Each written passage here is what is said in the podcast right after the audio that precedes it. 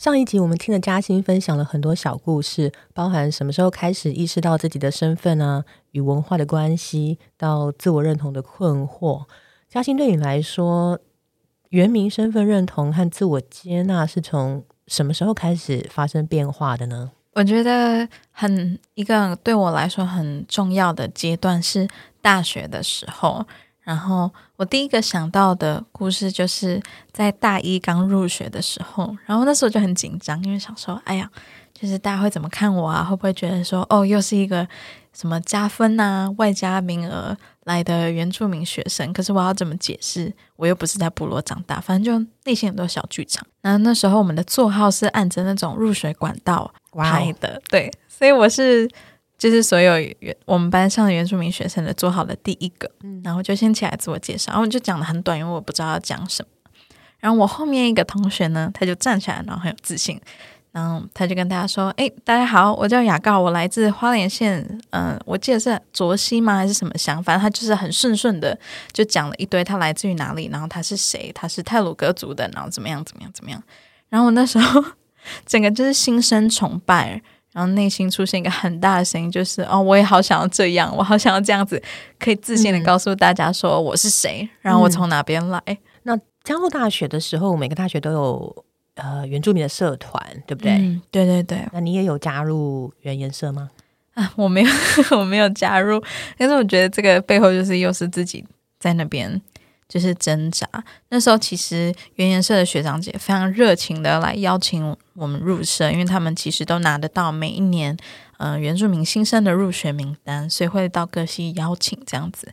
那我那时候就是用各种理由拒绝啊，什么课业很忙啊，刚入大学怕成绩会掉下来啊，就是各种人家听起来一定觉得很敷衍的理由。为什么会想拒绝呢？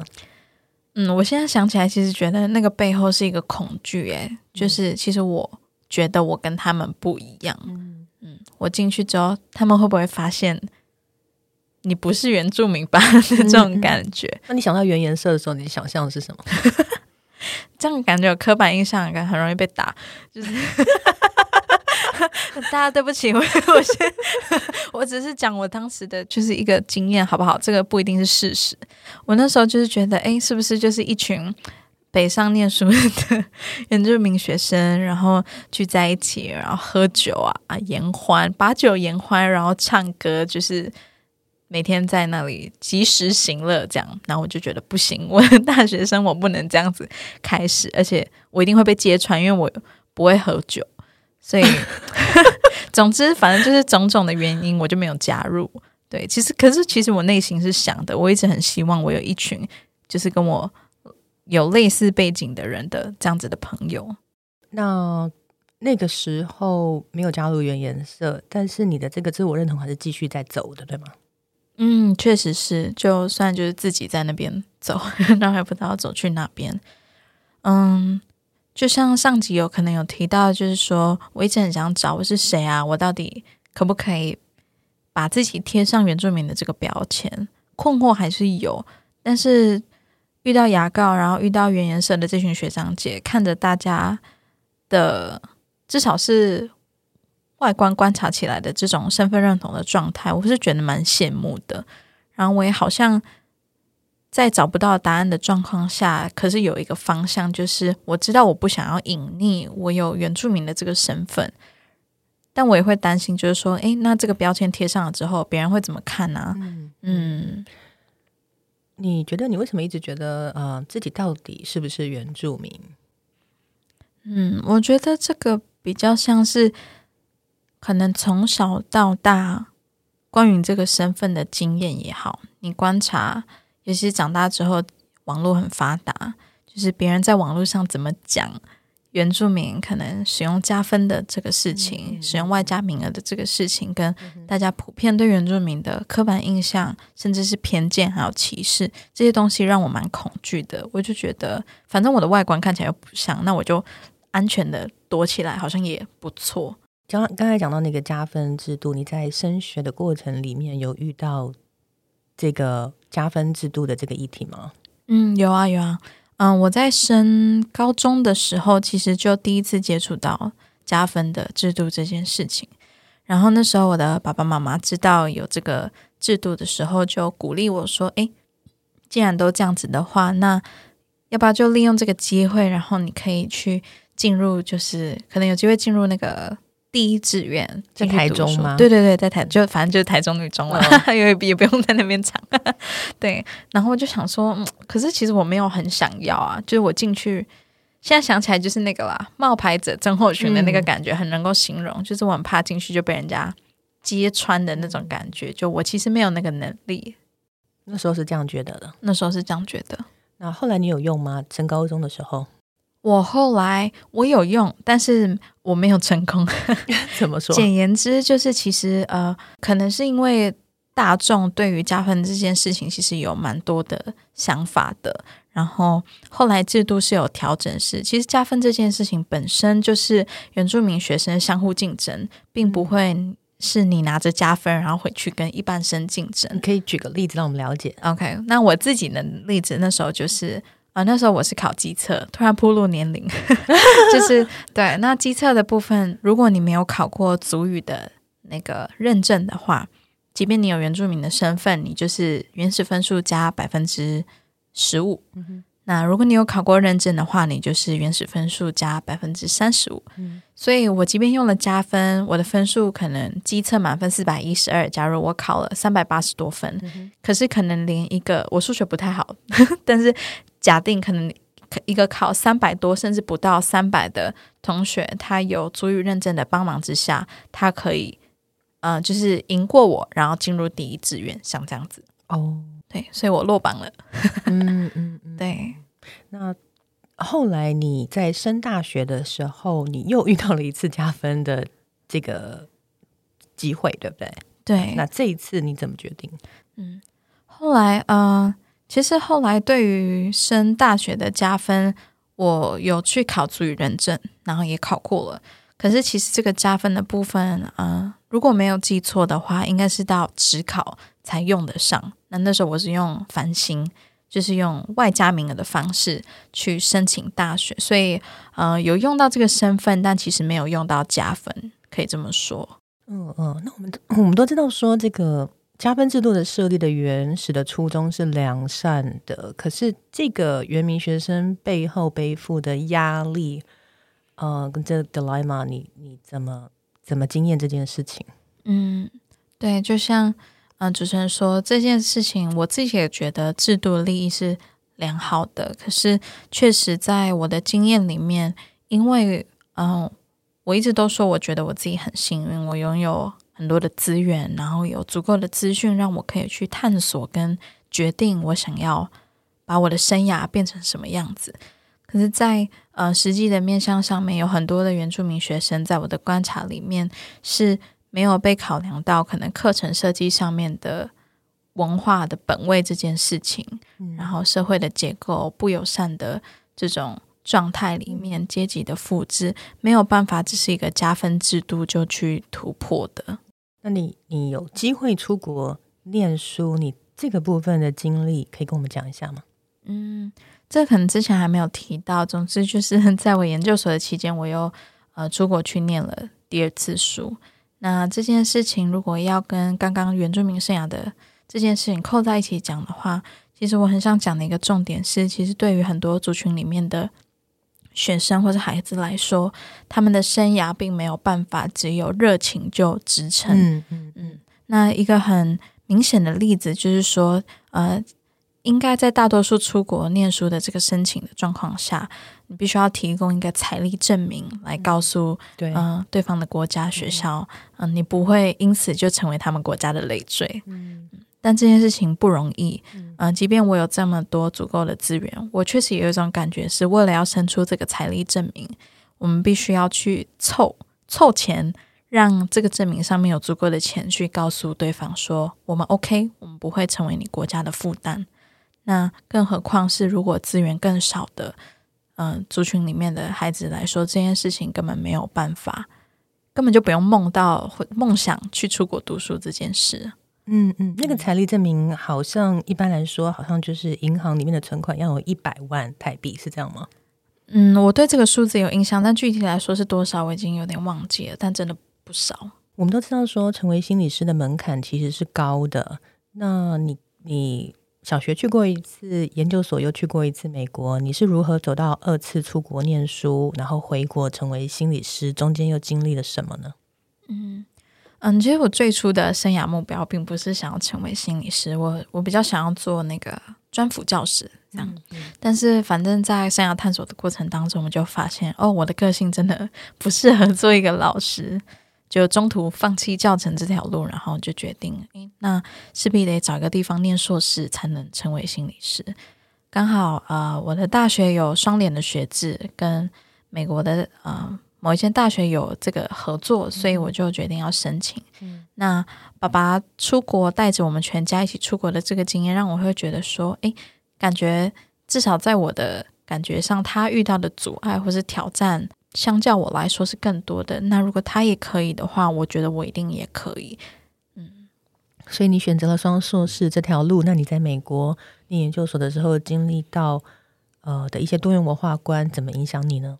我觉得一直以来我印象最深的就是多元文化之商的课。嗯，在那个课堂里面，很长是同学。讨论到感觉快要吵起来的那种程度，嗯，我真的是认真吓到，尤其是那时候刚好是经历疫情，然后美国那时候有那个 Black Lives Matter 的运动，那时候发生了非常多的事件，让大家心里觉得非常的不高兴、愤恨不平，然后大家都在讨论这件事情。那我我看到的一个很嗯。会让我很冲击的事情是，每一个人都为着他们的立场很努力的在讲话，尤其是我们所谓的弱势的族群或是少数的族群，他们不会因为他们弱势就不敢讲自己的想法是什么，或者是讲他们的经验里面什么东西对他们来说不公平，然后去为自己争取。嗯嗯嗯。那你后来呃，那个 program 是要实习的嘛？你在实习的时候的经验怎么样？嗯。对，有实习呢，就是简单的说，就是呃，台湾在培养心理师之中的那个硕士二年级，大家会经历的兼职实习。那那时候我的兼职实习是在我们大学啊，美国大学里面的生涯中心做实习心理师。那时候我的感觉就是，我在当心理师的这个身份，远比我是国际学生的这个身份来的不明显也很多。也就是我坐在个案面前。我觉得我第一个跑出来的身份是我是一个外国脸孔，然后我是一个亚洲人，我是一个国际学生。那至于他们觉得我到底是不是一个 心理师，我觉得那已经到很后面了。然后你好，你好像有讲过，你心中会有一种好像我低人家一点的感觉，是吗？嗯，对，尤其是面对年纪比我大，然后或者是有一些是可能博士班的正在读博士班的个案，还有呃，如果他是白人，我就会觉得坐在他们面前。很像低他们一等，可是明明就没有发生什么事，我却一直都很常会惊艳到这种感觉。其实，在智商室里面，我们其实有一个东西会常流动，叫 microaggression，就是微歧视。这是双向的，有可能个案对心理师，也有可能心理师不经意中对个案的 microaggression。那这个部分，你个人的经验是什么？对我觉得刚刚讲的就比较像是啊，个案对心理师。的 microaggression，那 microaggression 这件事情本来就是很像性骚扰，就是你觉得有，其实就是有，可是很容易在你提出来的时候，别人觉得哦你是 overreact 或是怎么样的状况。对，那我觉得另外一件事情，我会很想要分享的是反向的，就是作为心理师这个角色，助人者的这个角色，其实我们也很容易不经意的在智商的工作里面，也对个案。有为歧视的状况发生。嗯嗯嗯嗯。那我们这两集讲了很多关于你的故事，其实对很多人来说都是不容易的事情。你答应来录制的原因是什么呢？对，第一个很主要的就是，呃，必须说这件事情比较遗憾，是在台湾，呃，想到原住民族群，可能大多数贴到这个族群身上的标签是，啊，能歌善舞，然后体育很好。然后多是在做劳动的工作，然后讲到可能习惯的方面，会觉得说，哎，原住民族群很多人都抽烟、喝酒、吃槟榔，然后觉得我们很弱势，经济不好或家庭功能不彰，像这样子听起来比较好像没那么没那么好的一些形容词。那我答应录制这个 podcast 主要的其中一个原因，是因为其实我已经开始认同我是这个族群的一份子，然后我心里蛮清楚，其实我也希望让大家知道的是，我们的族群并不是只有这样子而已。嗯，那也希望我们的族群里面的族人也不要被这些标签困住，我们还有比这些东西更大的发展的可能性。那站在心理师的角度，我知道我们的工作里面不能只是拿理论、拿课本的那些东西来做，绝对行不通。所以，到底如果要说是对原住民族的工作来说，到底什么东西叫心理智商，什么叫生涯探索，这些我们课本里面出现的词，它套用到这个族群身上的时候，到底要怎么调整？这些定义决定，绝对都是我们需要去重新。嗯，框出来的，然后去主动向族群里面的人去学习的，然后保持一个非常谦卑跟开放的心态，才能够慢慢找到一个方向。嗯，那现在如果有人问你说你是谁，你会给什么答案呢？哦，我会很诚实说我没有答案诶，我我其实还是没有答案。对，说认真的就是没有。可是好像至少走到现在，那种心里面空空的感觉，它是慢慢被填满的。好像有时候有没有答案对我来说也不一定是那么重要的事情，但嗯，一直以来我这种觉得格格不入或者是那种四不像的感觉，我觉得他我会呈现出来这种状态，一定有一个他的原因。那会不会是无论是我身上这个特权？我的特色，它它就是我的一部分。我不会说主语，我的轮廓长得就不像原住民，扁扁的。然后体育没有很好，可是会不会我的这个格格不入，会让更多人愿意来听我的成长历程是什么？愿意听我们的族群遇到什么样的挑战，或者现阶段我们需要什么样的帮助？我觉得这都很有可能是我可以做的事情。那嘉欣，你现在是台湾多元文化智商协会原住民事务委员会的主席。呃，可不可以告诉我们说，嗯，你你的理念跟你想做的事情是什么？嗯，就是再一次的，嗯，其实最主要就是希望不要将理论原封不动的就搬进职场室里面。嗯嗯，很多的问题已经不能再是很个人主义的，就要个人自己去想办法突破的。这在原住民族群身上通常没有办法行得通，因为社会的结构。呃，系统的状况没有办法只靠他们自己去努力就有办法，嗯哼，突破。比如说文化的消失、家庭的议题，对，没有错。生涯困境，嗯，而且我们也不不能够再用一个很呃比较缺陷或者是功能不彰的这种眼光去看这个族群，因为这很多都不是个人系统产生的问题，那已经是更高层次。的系统整个这样子互动出来的，所以我们一直很希望这个原住民事务委员会，它可以开始逐渐的运作。心理师不再只是一个助人的角色，而是他可以更是一个更主动、积极去发声的这样的一个一个位置。嗯，这是我们一直努力想做的，也慢慢正在呃达成的事。那你现在要不要嗯？讲一些招呼呼吁吗？联络你，号召大家。对，其实很简单，就是现在台湾有一个多元文化智商协会，然后我们是协会底下的原住民事务委员会。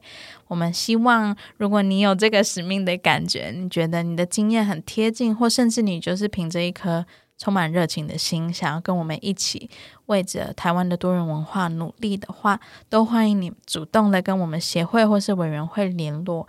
我们非常欢迎，就是很多元背景的每一个大家都一起来参与这个工作。今天很谢谢马嘉欣心理师来跟我们分享他个人的历程，然后带来很多重要的观点。今天跟你聊得很开心，谢谢嘉欣。嗯，谢啦，谢谢大家，下次见，拜拜。